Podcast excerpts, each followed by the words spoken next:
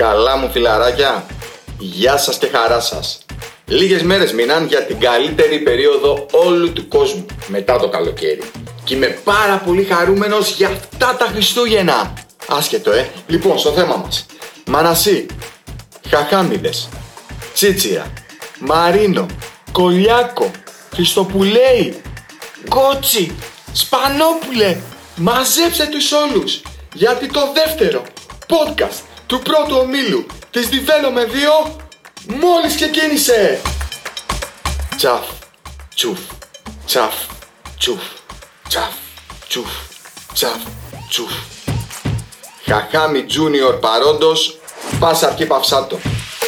Το τρένο Golden Boys υπό το άγρυπνο βλέμμα του Μπένσο MVP Baby Χαχάμι Συγγνώμη, αλλά εγώ αυτόν είδα στην καθιερωμένη φωτογράφηση και το συνόδευε ο Ανδρέας. Πέρασε και από τη στάση που ακούει στο όνομα Hannibal. Τα χρυσά αγόρια φιγουράρουν στην πρώτη θέση, αίτητη παρακαλώ, για 13 ολόκληρες αγωνιστικές και αναζητούν αντίπαλο. Ακούτε υπόλοιποι. Dreamers, Destroyed, ακούτε. Για σας τι πάνε οι καμπάνες. Στον αντίποδα, όλα τα μπράβο του κόσμου πάνε στη Hannibal για την εν γέννη φετινή πορεία της, αλλά και για το γεγονός ότι ζόρισαν σε μεγάλο βαθμό την καλύτερη ομάδα του ομίλου. Το φιλαράκι μου, ο Κωνσταντίνος Χριστόπουλος, με το 6 στην πλάτη, ε, έχει φτιάξει μια ομαδάρα. Βρίσκεται στην πέμπτη θέση της βαθμολογίας με ρεκόρ 9-4 και είμαστε σίγουροι ότι θα τους δούμε στις 8 καλύτερες ομάδες και γιατί όχι και ακόμα παραπάνω.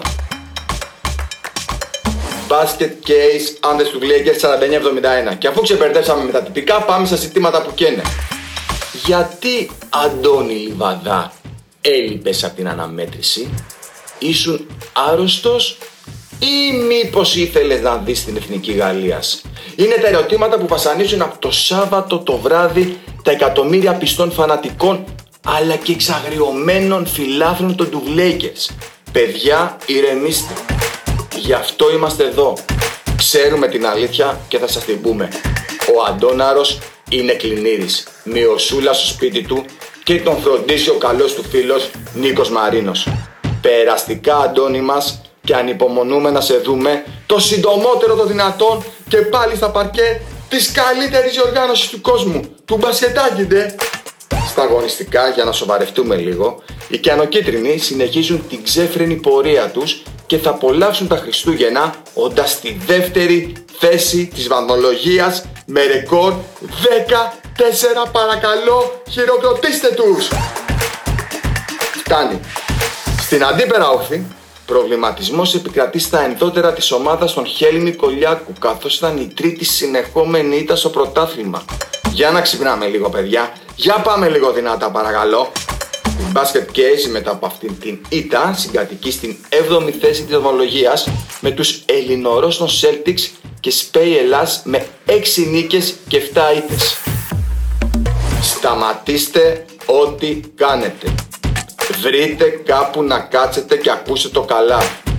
Το δίδυμο Γκάλι Γιαννάκη αναβίωσε στο κλειστό της μπασκετάκι αρένα στα πρόσωπα των φοβερών, των τρομερών, των αξεπέραστων, των... Δεν υπάρχουν λέξεις να το περιγράψω γιατί θα μας κλείσει το ραδιοτηλεοπτικό. Μπάμπι Τσίτσιρα και Αλέξανδρου Μινά. Τι κάνανε οι άνθρωποι. Τι φάσεις μας χάρισαν. Ο ένας άλεϊου πάσα και ο άλλος περπάτησε στον αέρα για περισσότερα δευτερόλεπτα από ό,τι είχε περπατήσει ο Βασίλης ο Κολάκης. Οι φάσεις έχουν δοθεί εκεί που πρέπει και θα τις θαυμάσετε όλη την Παρασκευή κοντή γιορτή, λέμε τώρα. Για το σοκολάκι θα τα πούμε σε άλλο podcast.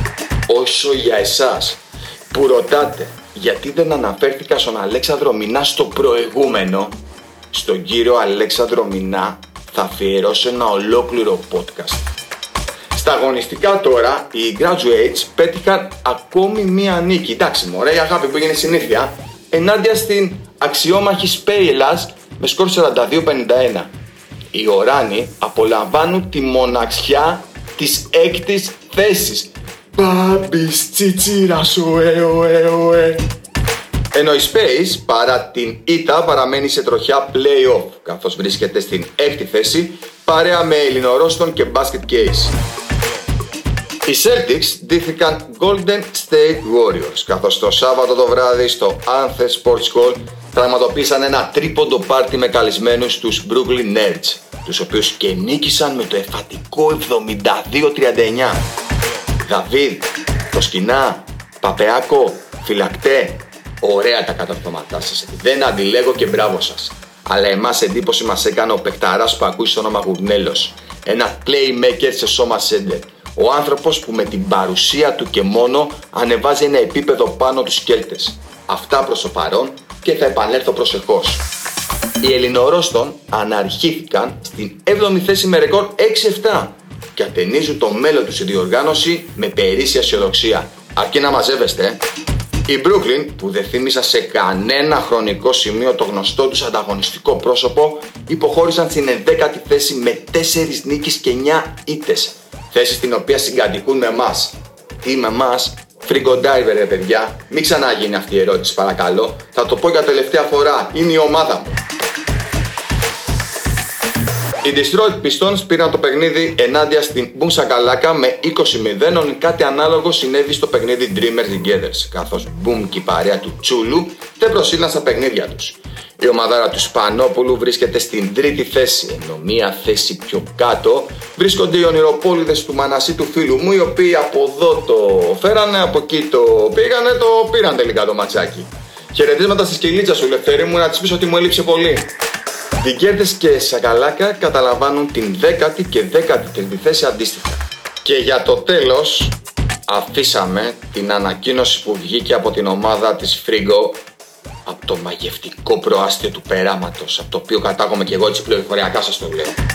Ακολουθεί μαγνητοφωνημένο μήνυμα μέσα από τα καζάνια της πόλης.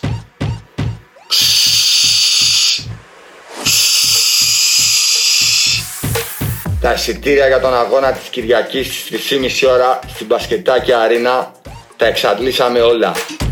Ερχόμαστε ενωμένοι για την πέμπτη νίκη στο πρωτάθλημα. Το πέραμα φλέγεται. Μία φορά φρίγκο, για πάντα φρίγκο. Καλά μου φιλαράκια. Αυτό ήταν. Τελείωσε και το δεύτερο podcast για το πρώτο όμιλο της Development 2 League. Να προσέχετε όλοι τους εαυτούς σας να περνάτε όμορφα και όπως τα έχουμε πει, ε, να απολαμβάνετε το μπασκετάκι. Τα λέμε σύντομα.